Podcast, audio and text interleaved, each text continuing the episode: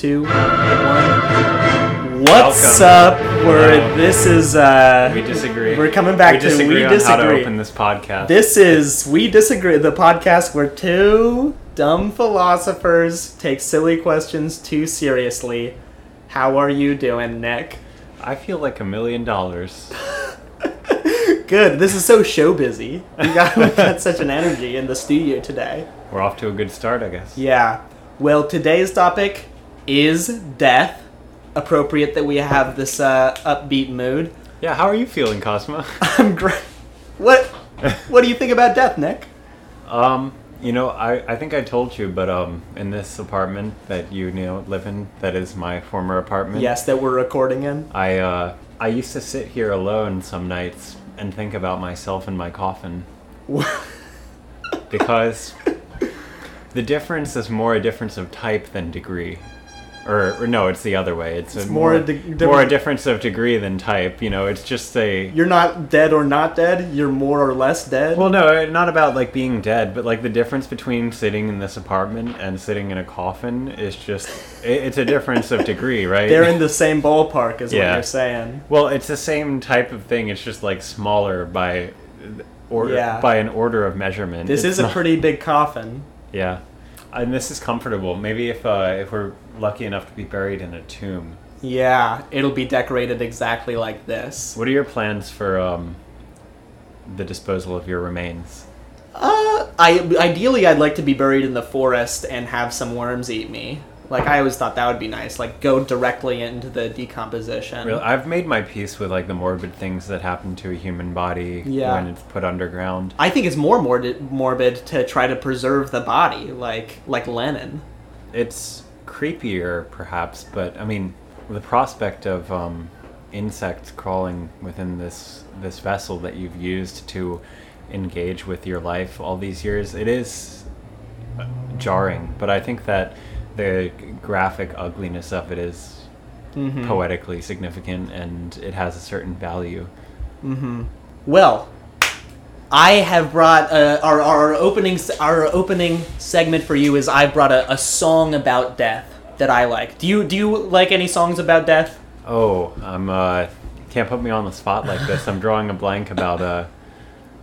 I always think of uh, Frank Sinatra's "My Way" as a, being about death. That's just because people play it at their funerals, though, I right? not, but when I listened to it, I was like, I think this sh- I should play this at my funeral. That's I I don't I feel like it's a song about life. yeah, but past life, you know, it's it's afterlife. Huh. Yeah. Yeah, perhaps. Well, my song today is Kesha's "Die Young," and I'm gonna read you the lyrics and and offer my interpretation to uh to set the vibe for this this podcast recording.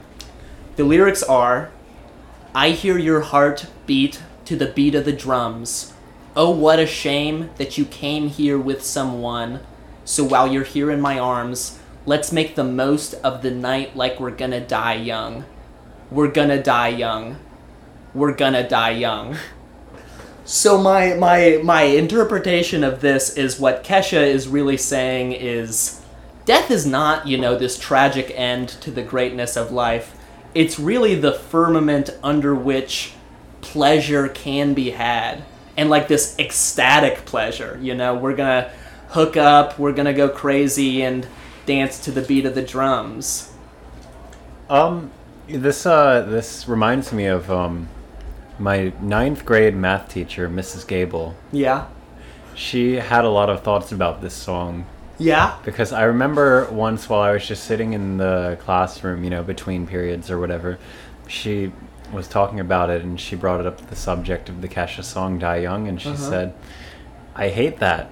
I hate so much. Why would you talk about dying young? Like I get I get the metaphor that's being made. I understand exactly what what is being said, but I really hate the- why is she talking about dying young? But she she doesn't understand though you know it's it's this it's freudian you know you have the the drive to live and then the death drive Well, it is surprisingly morbid for a top 40 Yeah. pop song, but I like that too. I think I'm on your side of the matter because, um, oh, damn it, we just we agree. damn it but I, I i like it too because like she so so the chorus is let's make the most of the night like we're gonna die young, and then she only repeats we're gonna die young.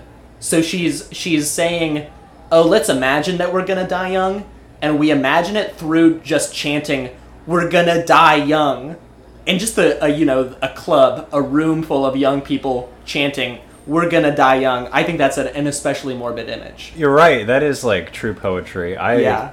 um I think this is something that I've recently bec- become more reflective about. I think that this is in our in my kind of like Anglo Protestant heritage, like that's Mm-hmm. not something that's emphasized at all. There's not as much Yeah. uh, enthusiasm to engage with the morbid side of things. But when I went to um, when I went to Siena for the first time, and there was like some like uh, smaller church like in the outskirts of the city, relatively minor. But I remember going there, and there was like this woman like praying to the severed head of like some saint or the other, Wow. and I had never seen anything like that. Like I had just moved there, and I come from like a very like normie like kind of uh, Anglo Protestant background, Yeah. and like just like. Wow, that is like very metal. Like that is and metal. I didn't know what to make of it at the time. Like I was kind of aesthetically attracted to it, like as a phenomenon, but I didn't really. But I think the more I reflect on it, the more I think that that uh, very active engagement with morbidity Mm-hmm. and um, mortality is healthy and Yeah. normal and And it's just like what uh, what Mishima says as well. One of his most famous quotes is like, "Perfection is achieved in in poetry written with a splash of blood." like he was kind of a freak and he took it way too far and actually died. But but Kesha's saying it's enough to just wow, he died. it. What a loser! yeah, what a loser. Who would do that? the Kesha, I think that the Kesha response is ba- is better. Let's imagine that we're gonna die, Uh-huh. and that's enough to uh, to get our ecstasy out, get our rocks off. Well, I uh, I agree. Well, we can move right move right into our questions. We have our first question here from Yahoo Answers user Love to Sponge, and it goes, "Anybody, all caps, define death? What are your thoughts on death?" So, I already got your thoughts on death, but what about your definition Of death. of death? Well, there's death with a little d and death with a big D. Death with the big D energy. the um, you know, the little d energy death, like your body is shut down. Mm-hmm. Um, you are no longer a Homo sapien organism walking the earth. Uh, big D death is the annihilation of your consciousness. Yeah. and uh, I, I mean, I think you could e- fairly easily come to the view that the two are, the same, like Uh-huh. they are the same process. But of course, I don't believe that. But Yeah. I think that the real task of our lives is sustainability. All good exists, or the good itself consists in existence Mm-hmm. as such. And uh, the more fully realized we are as beings that exist, that are capable of self preservation and sustainable being, the more, uh, the better we are. And our nature is such that we are predisposed towards our own annihilation. And it takes a truly supernatural occurrence in order to uh, make us sustainable. But Wow. if we can't become sustainable, then there's very little point to it all. And I think that I'm very keen on this topic, which I just learned about uh, 15 minutes ago, because I think that the moment of death is really everything else leads up to that, and it gives value and definition to everything leading up to it. But you're saying that death is bad unless it leads to further life. Right. So the the moment of little d death is Yeah. um is the entire point of your Mm-hmm. exile here. Yeah.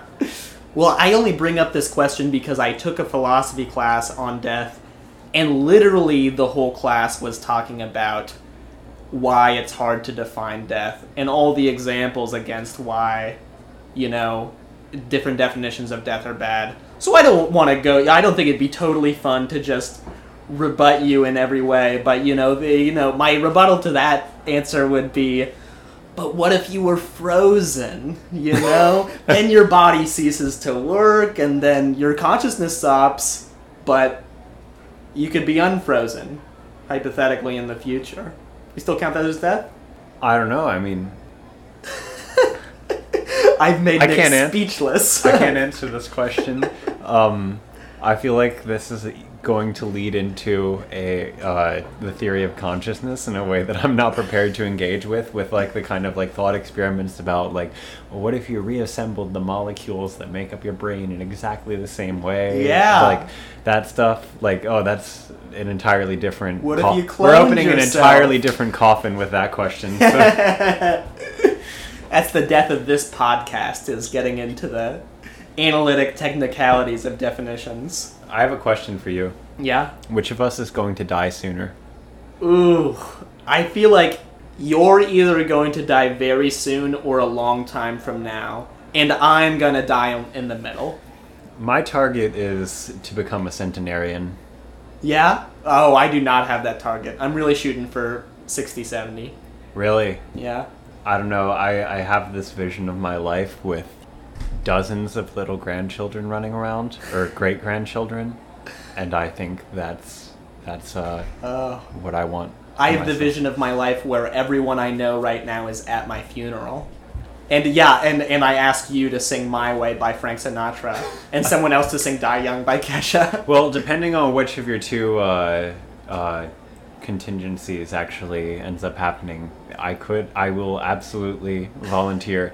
If it comes to it, I will sing "My Way" at your funeral. Yeah. You know, I don't care if we've been out of touch for decades. And all my family will think, who is this not great singer singing My Way? What I lack in pure vocal talent, Yeah. I make up for in stage presence. Yeah, I believe you. I've seen you sing it multiple times. uh, well, let's move on to our next question. This is not so much death themed, but this it, I thought it was uh, I thought it was uh, you know applicable. This is an anonymous asker in the polls and surveys section nine years ago asked, "What are you scared of?" I'm scared of heights. What were you scared of when you were a child? For me, it was Barbies, showers, and the dark. And a lot of people are scared to death. Do you think that's a that's a good reaction? Um, I've been thinking since we started about um, I think it's in Crito that Socrates kind of interrogates this question, and he says like, "Well, how are we to know that death is the worst thing that could happen to a person? Maybe it's the best thing." Um, Like consciously, like maybe it's awesome just to be dead. I mean, I think he's not necessarily like even referring to like one or the other conception of an afterlife. Mhm. Like maybe just like non-being is the best thing, which I think is hideous. But Yeah. and you know, I am I am a fan of Socrates. I feel like he uh, he understands the value of being as such um, intuitively. But that did stick with me because his argument, like, it's very hard to come to a positive feeling about death. Yeah. Um, i- in your feelings, in your like to align your emotions with your intellect in that way, but I think that that um, to actually read it as he's presented it, I thought it was very uh, persuasive. Mm-hmm. It sounds very similar to the Luc- Lucretian argument of he has a famous line that is, "Do not fear death, for it is nothing to us," which is the same thing. Like it's, it's nothing. How can Mhm. you have a, a positive reaction to it? I mean, so many people have a natural death anxiety. Like the the foundation of my ethics is that nothing is the only evil. Mm. But how can you say that? It's nothing. It can't be evil. Yes, it can. If you define evil that it is only a lack of something, evil can never have like positive qualities. It's always a lack of something, and it you know within our world we can only understand it. It's only manifested as um, something that orients towards destruction, towards non-being. So people never never become in in your view, people never become dead in that they gain death. They just lose life. Yeah, death or like big D death is not a positive state of being. It's purely like the negation of life. It has no value in and of itself. It has no mm-hmm. meaning.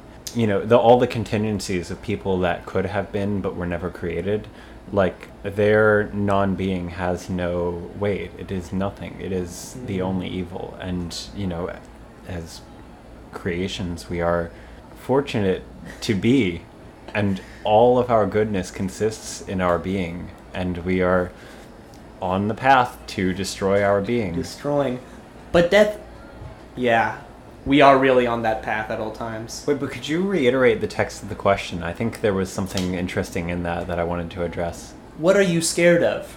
Is the heading. oh yes yes and then microwaves and babies microwaves and babies. i'm not afraid of babies as such i'm afraid of like i have like a very instinctive fear when um a new parent holds me their baby Yeah. Or they offer me their baby to hold and i think if i drop this Yeah. this beautiful little person that i'm holding in my hands right now it is very easily within my power in fact it is the easiest thing to do is instead of to grip the baby to relent it and if i do the easiest thing for me right now i will be just i will be Yeah. annihilating one life and destroying two others That is scary. and that gives me the heebie-jeebies It's like a. It's just like a normal human life, except the only difference is it's really easy to murder.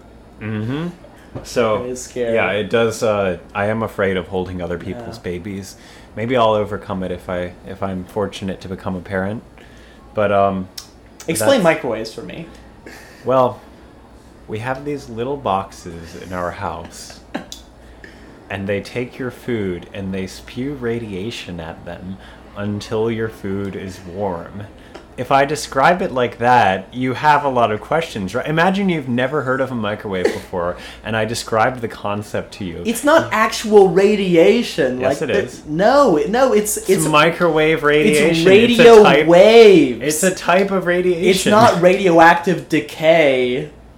I know, know. but it is carcinogenic, right? Like if you had like, No, it's just like waves, like the internet. I'm pretty sure if you had like a microwave generator like in the middle of this room with no cover on it whatsoever, like it would be carcinogenic. No, no, I'm pretty sure it is just the only hazard there is that it would heat up the water in your body, like it does the water in the food in the microwave. It's creepy.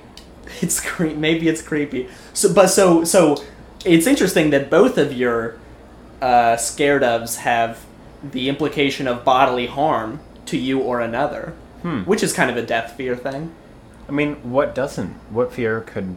Well, like commitment. I don't think that that's a fear per se. Yeah, I feel like when people say that they're afraid of commitment, it's that they it's more of an aversion. yeah, they're averse to it because they don't want to make the sacrifices. Yeah, yeah. I would say I'm scared of the dark. Really? Yeah, I've spent a lot of time in Oregon, like walking around the woods at night. It is terrifying. You never really get over it. Well, as you know, I was in Pennsylvania last week, like Yeah. visiting my family, and um, You had some night walks.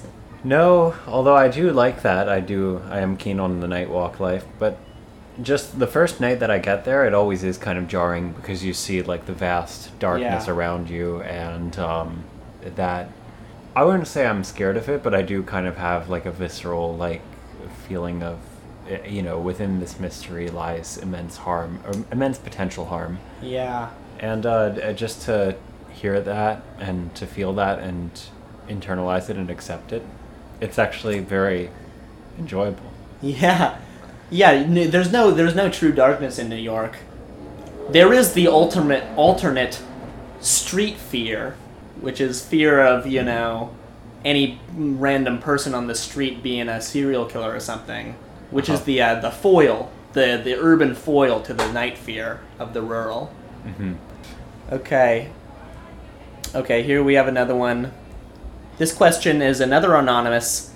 It is in the Earth Sciences and Geology section, and it is If the Earth is trillions of years old, then how did it not decay?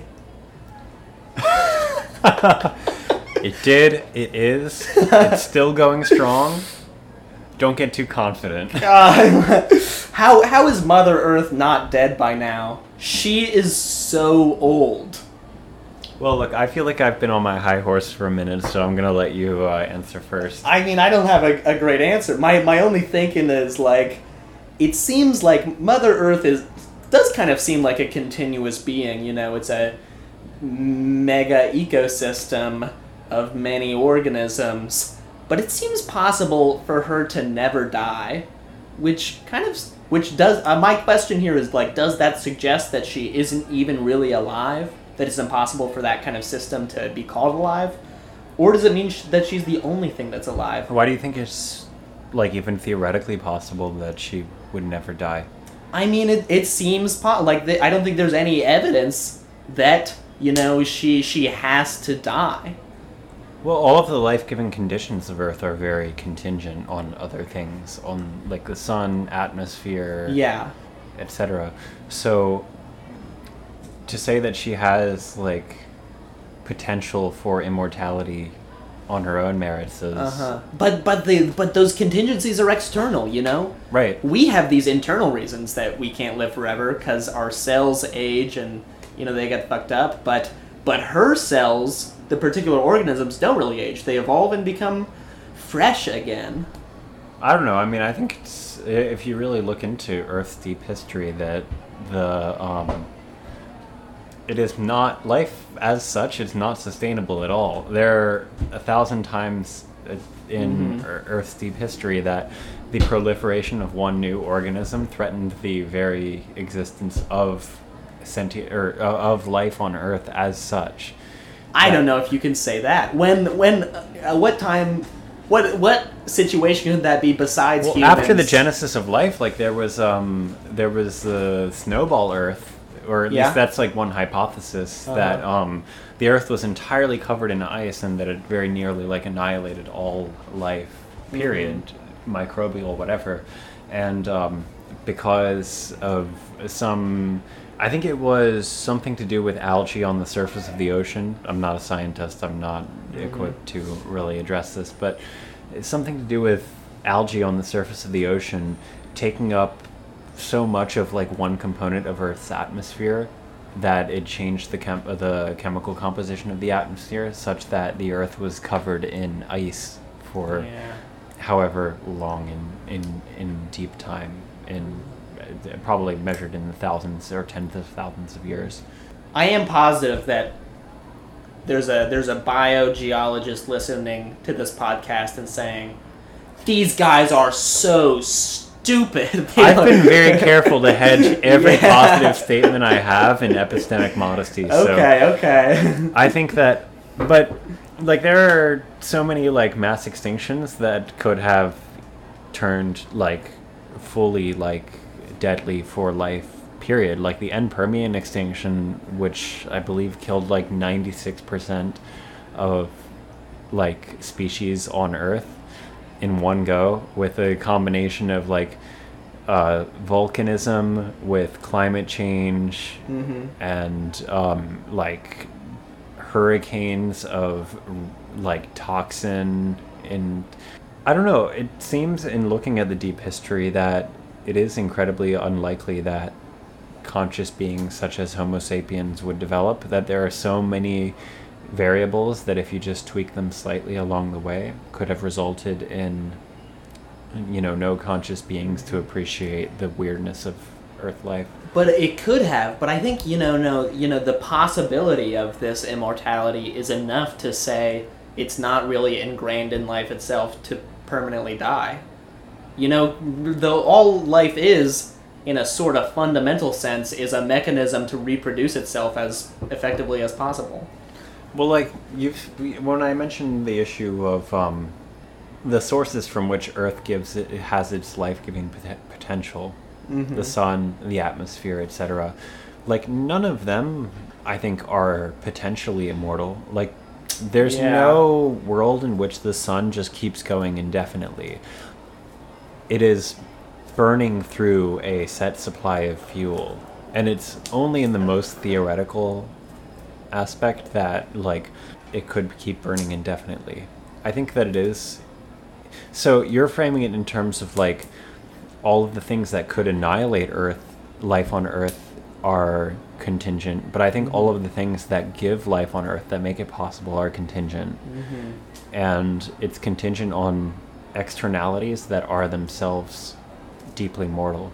Well, I'm I'm waiting on that Elon Muskian utopia where we have sources of energy even more reliable than the sun.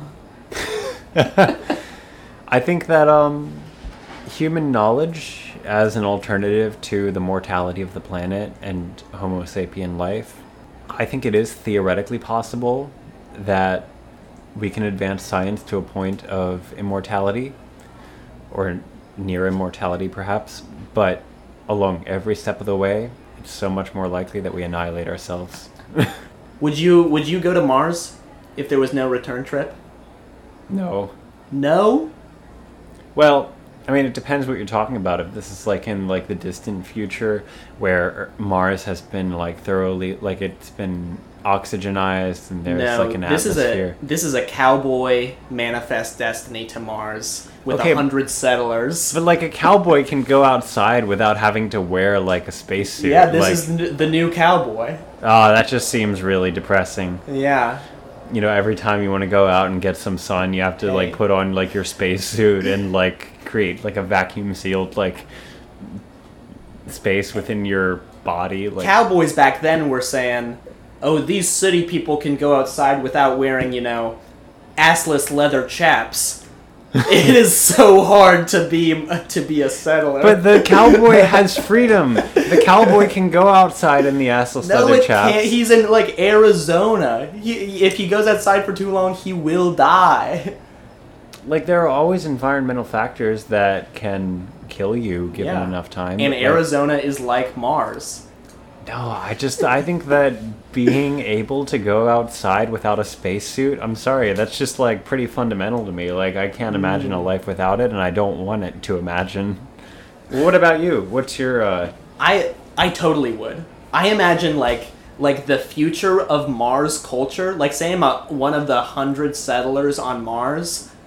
I control one percent of all culture developed on Mars from then on. if you're clever enough, it could be more than one. Yeah, I know, and I could be like the Plato of Mars. This new, this new spore of human life.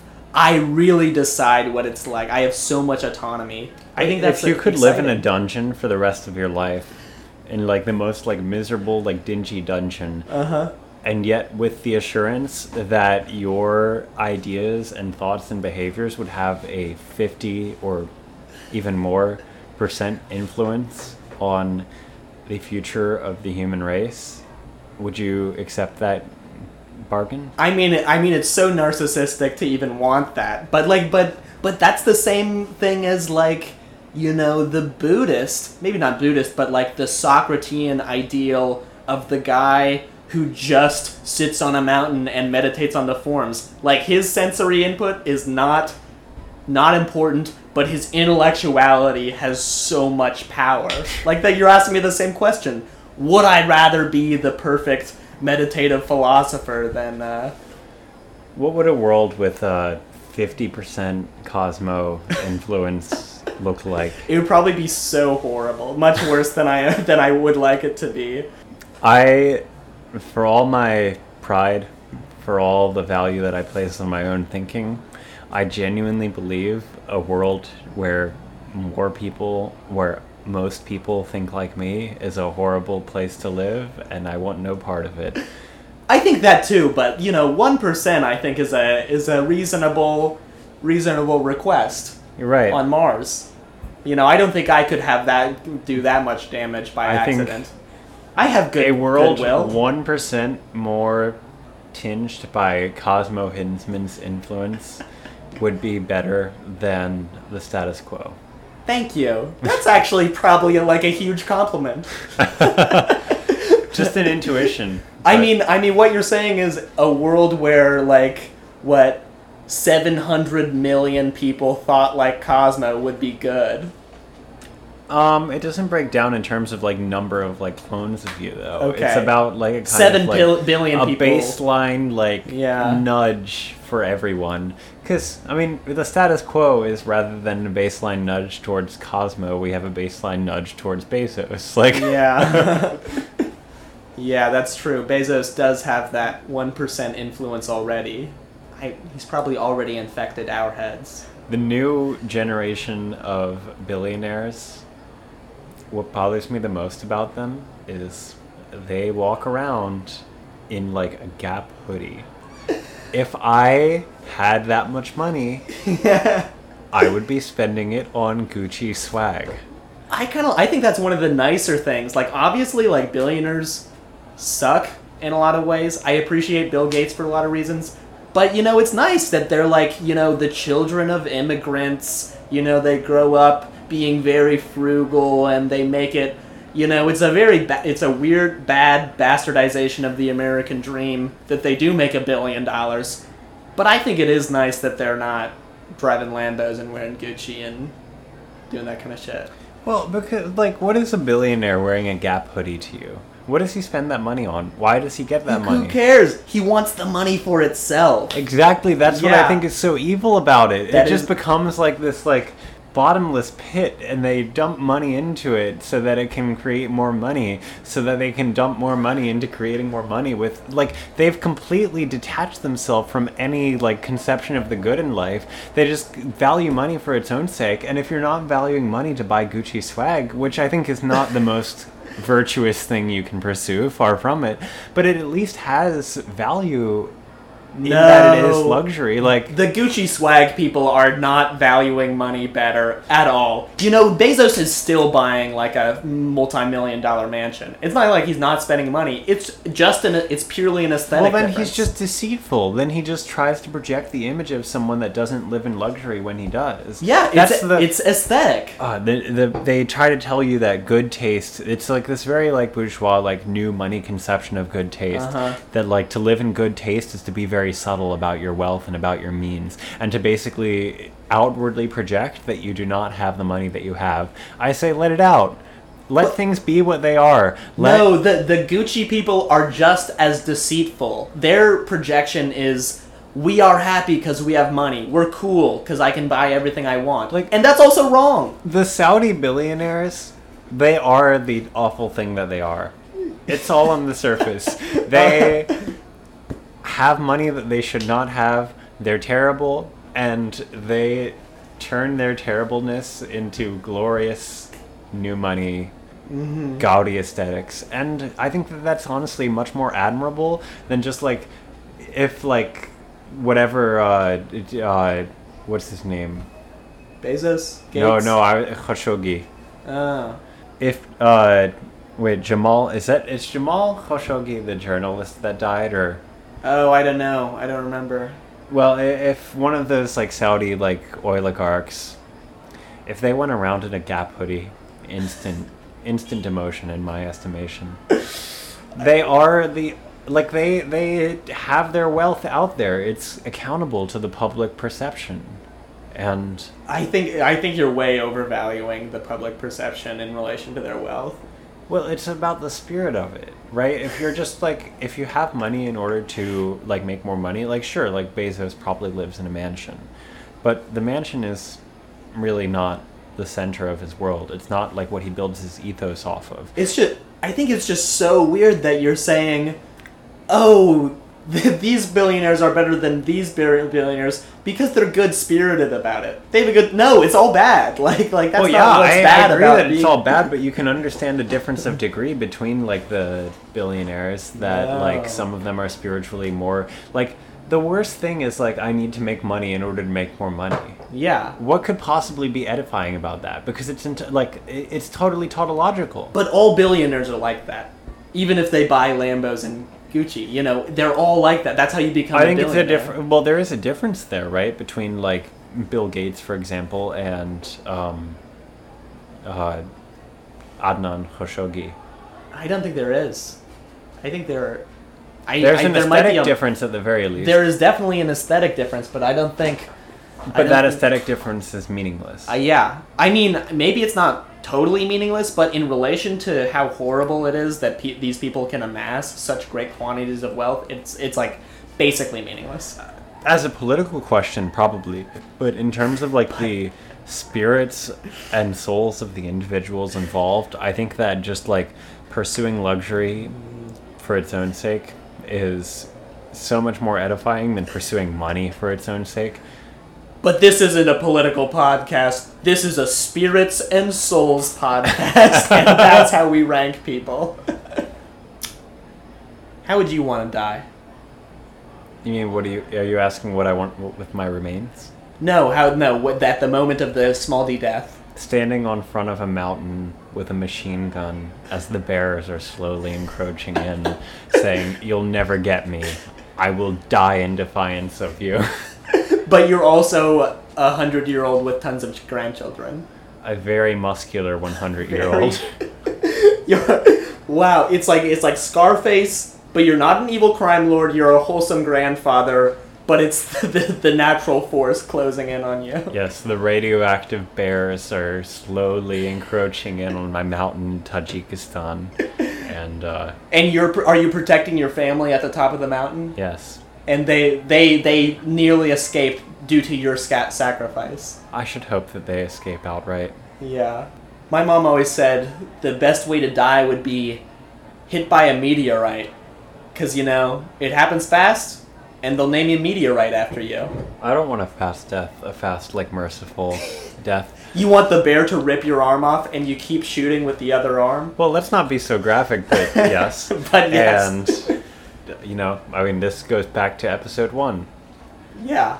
I want to die with qualities. With qualities. with a positive state of being that you can point to and say, well, that is X, that is Y, rather than to just be annihilated without qualities.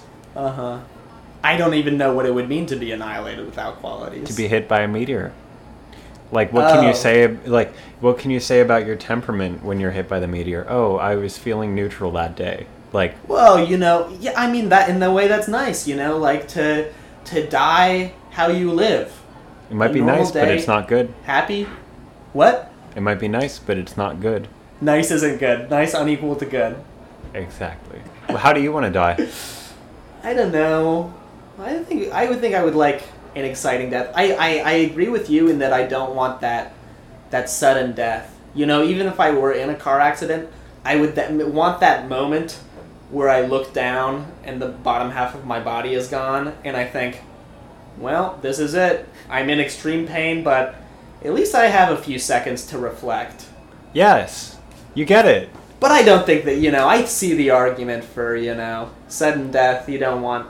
You know, I it, I think the fear there is that the death anxiety will ca- take over your appreciation of the qualities. What if I just like pulled a gun right at this very moment and annihilated you on this podcast? I would be pretty peeved.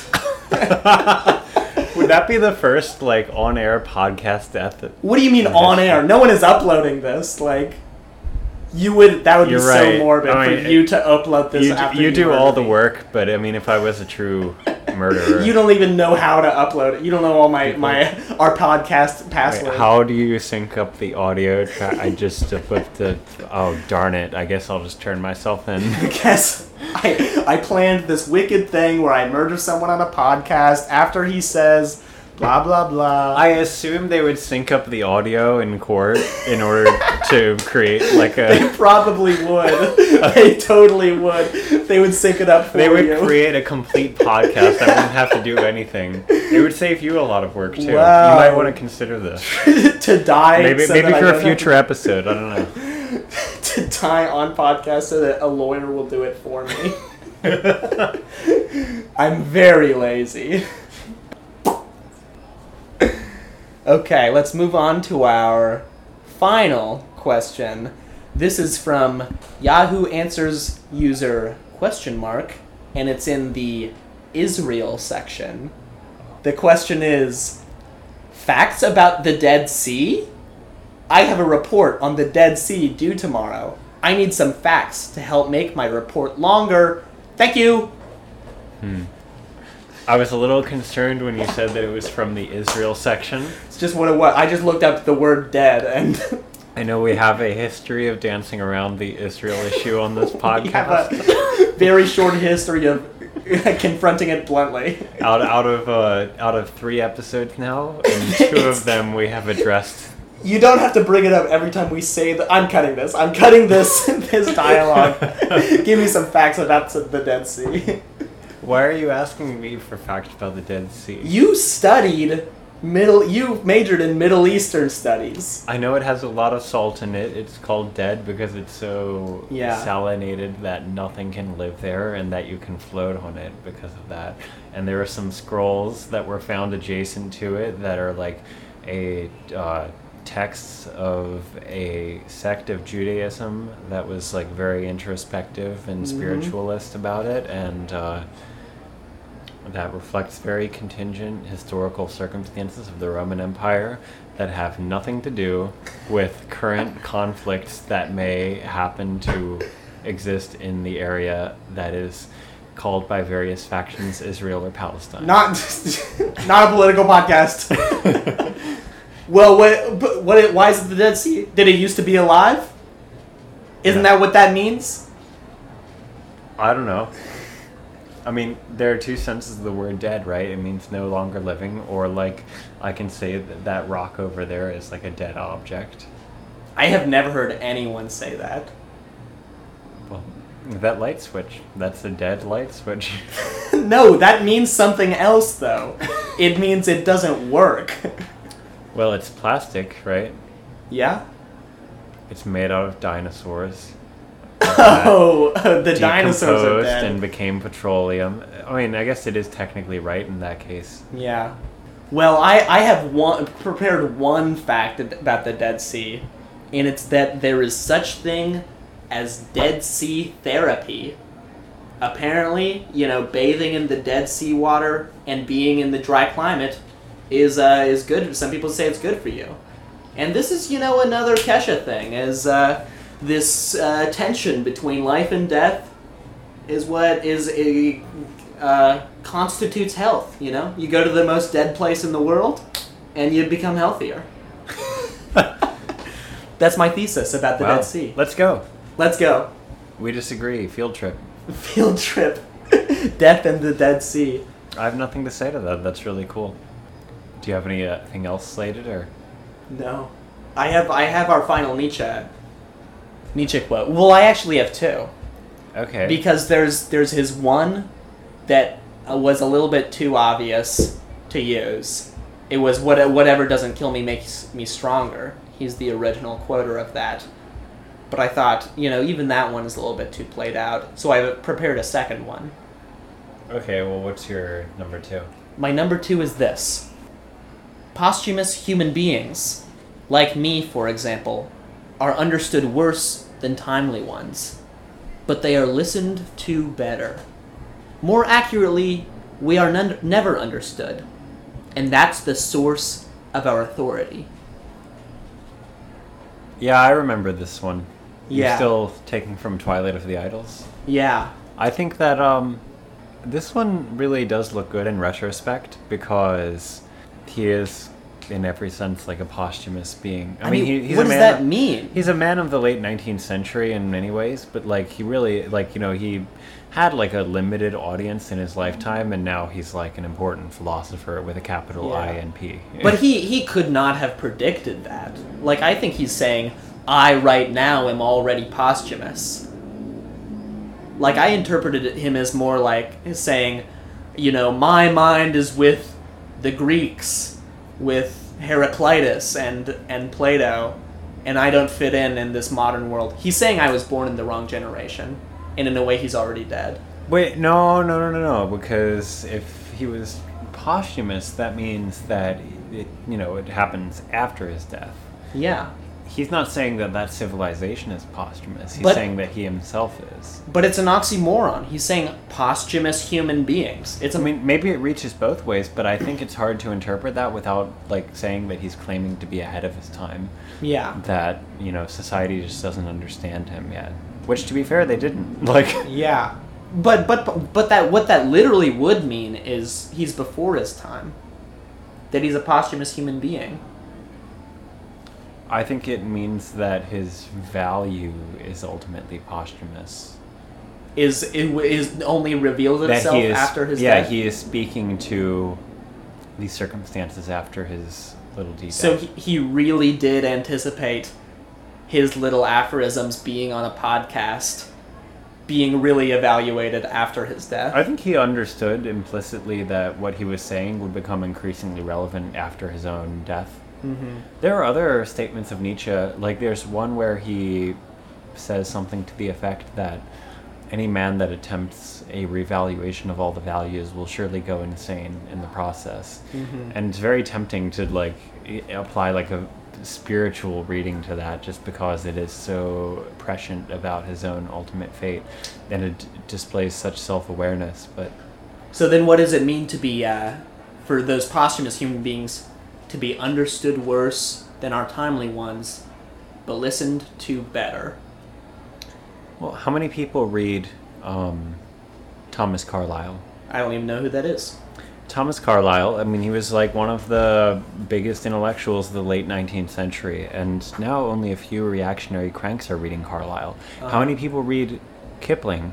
Except, you know, of course, there's an adaptation of the Jungle Book every five years that attempts to, like, diminish everything that is uniquely, like, Kipling esque mm-hmm. about it and minimize that to the best of its ability. But as far as people actually reading and studying Kipling, like those are both men of the late 19th century through and through.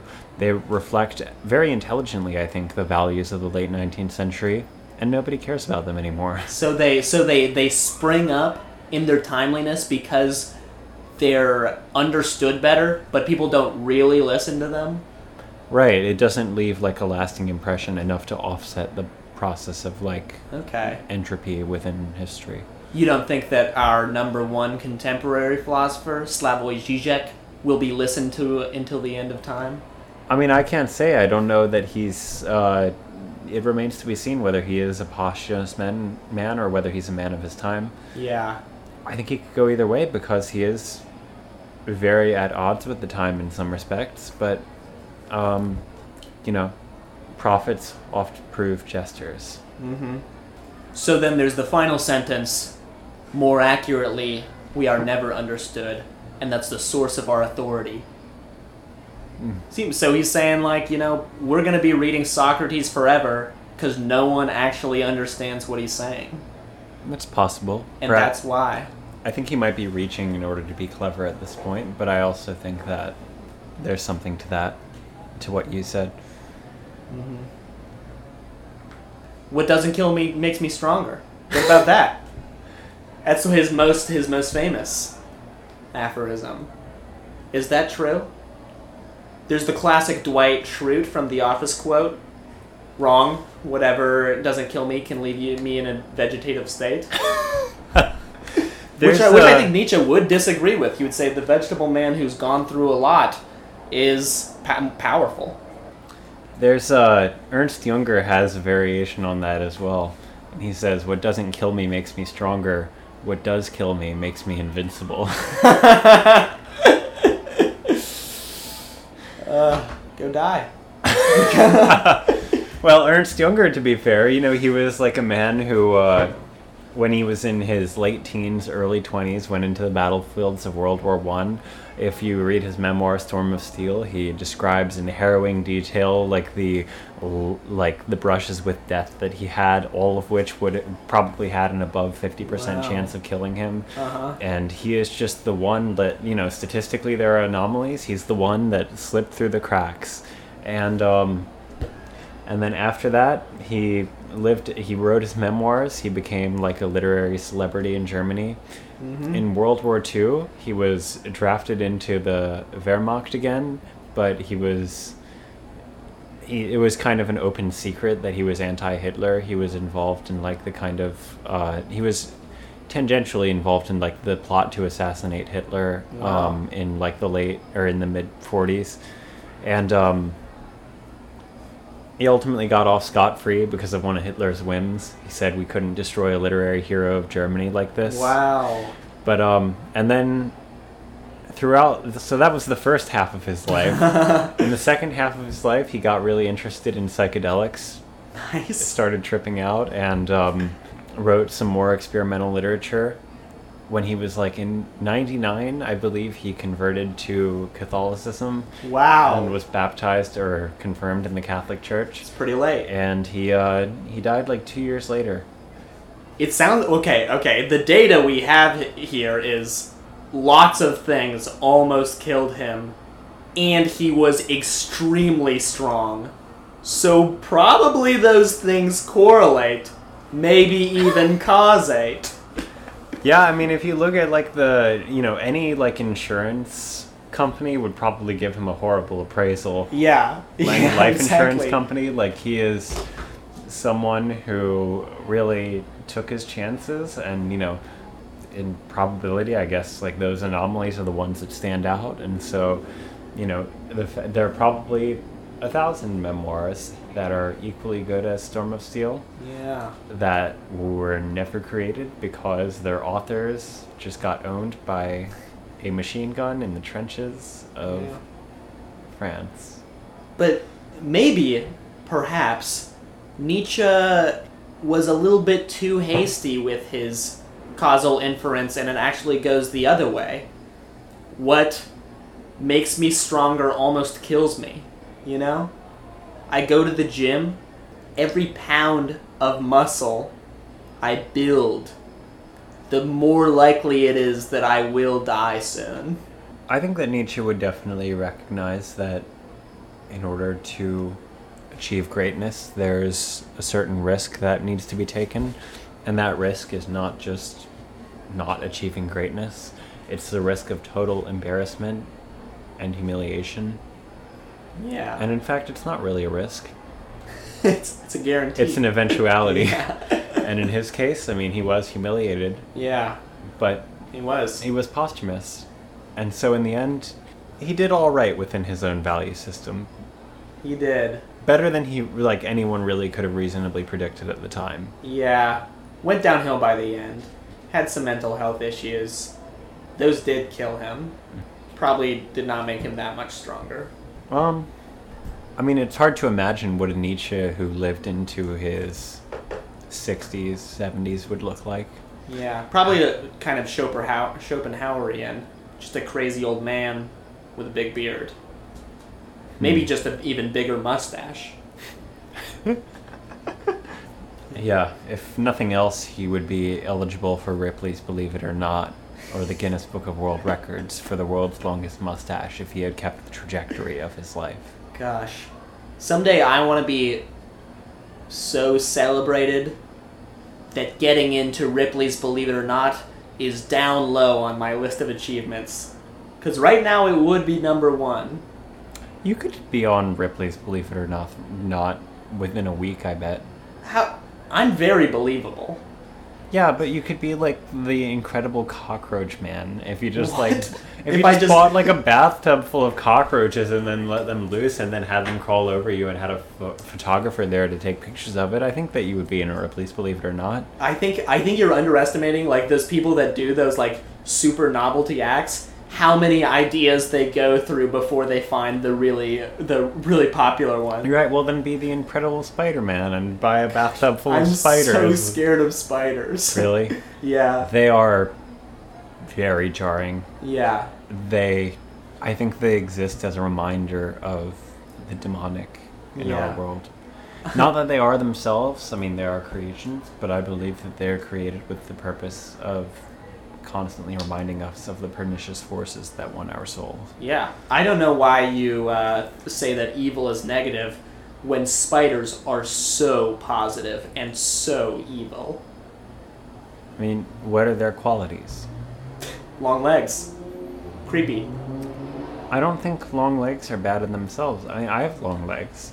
Yeah, but the the combination of the contingent qualities of the spider in itself is evil. Gumby has long legs. Yeah, but he doesn't have fangs, and he only has two legs. I don't think fangs are evil. I think when you combine them with long legs, they get just a little bit more evil. Mm-hmm. Because they remind you of death. No, no, it's them. It's them and themselves. Well, they're predator. Like it, you can't like disengage like the ontology of the spider from its status as a predator. Yeah. And all the things that you point to are aspects of its predation. Please, Nick, spider ontologies is next week's themes. what is real about a spider? If you could pick however many appendages you had, how many would you have? um, two more. Two more arms. You would want six appendages total. Yeah. What would you do with your two arms? I don't know. Juggle really good. Or like learn to play piano. Be an amazing piano man. Play two songs at once. Play piano man twice. You could be like a full uh, quartet with with four arms. Yeah, I could. I could be a quartet. Man. How many would you have? Arm at the forehead? Maybe one on the back, get that sunscreen spot. I would want three arms. One more. Where would your third one be? I'm not gonna tell you. What I'm hearing right now is you would have an arm on your cock. I did not say that out loud. I just said I wouldn't tell you. What would you would I be able to see it? Yes, I mean it would be a party trick, you know. Yeah. I take off my shirt or pants or whatever it may be, and I say, "Hey guys, check this out. I have a third arm. Nobody's ever seen it before." And then they see it pop out out of my back. Shake their hand. Shake their hand from behind. But this segment's too weird. I'm Is it what- you think that the It's so animatable though. So anyway, yeah, let's get away from this. Uh, President Trump, would you say that he is more of a rat or a blob? God. he is pretty blobby. Yeah, He's got a little bit of rat feature, yeah, but, he has a little bit of the mischievousness of the rat. but the artistic interpretations of him are often just an orange blob. right, Mitch Well, McConnell, I think that those total are. rat blob. You're right. He is. Well, no, I think he's also. His, I think he's actually more blobby than Trump. Yeah. I think that uh, the artists are very middlebrow. They're just thinking about it in the most immediate sense, but Trump really is closer to the center of the rat blob dialectic than his critics are keen to admit. Yeah. Well, I think that's our time. Thank you, Nick, for coming and talking with me about death.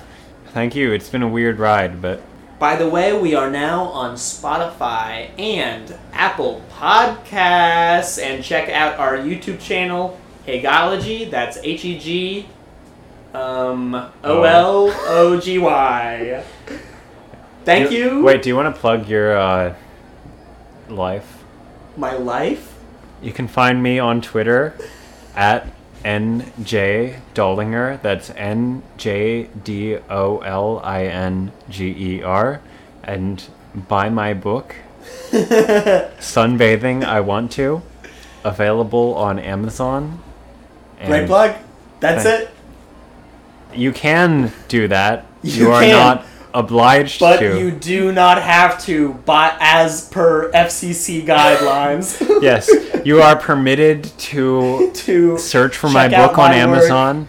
Yeah. I am on Twitter, but I do not make any normative statement about how you are supposed to engage with this information. It is ontologically possible to support my Venmo at CosmoDH. okay, thank you, and see you next week. Bye. Bye bye.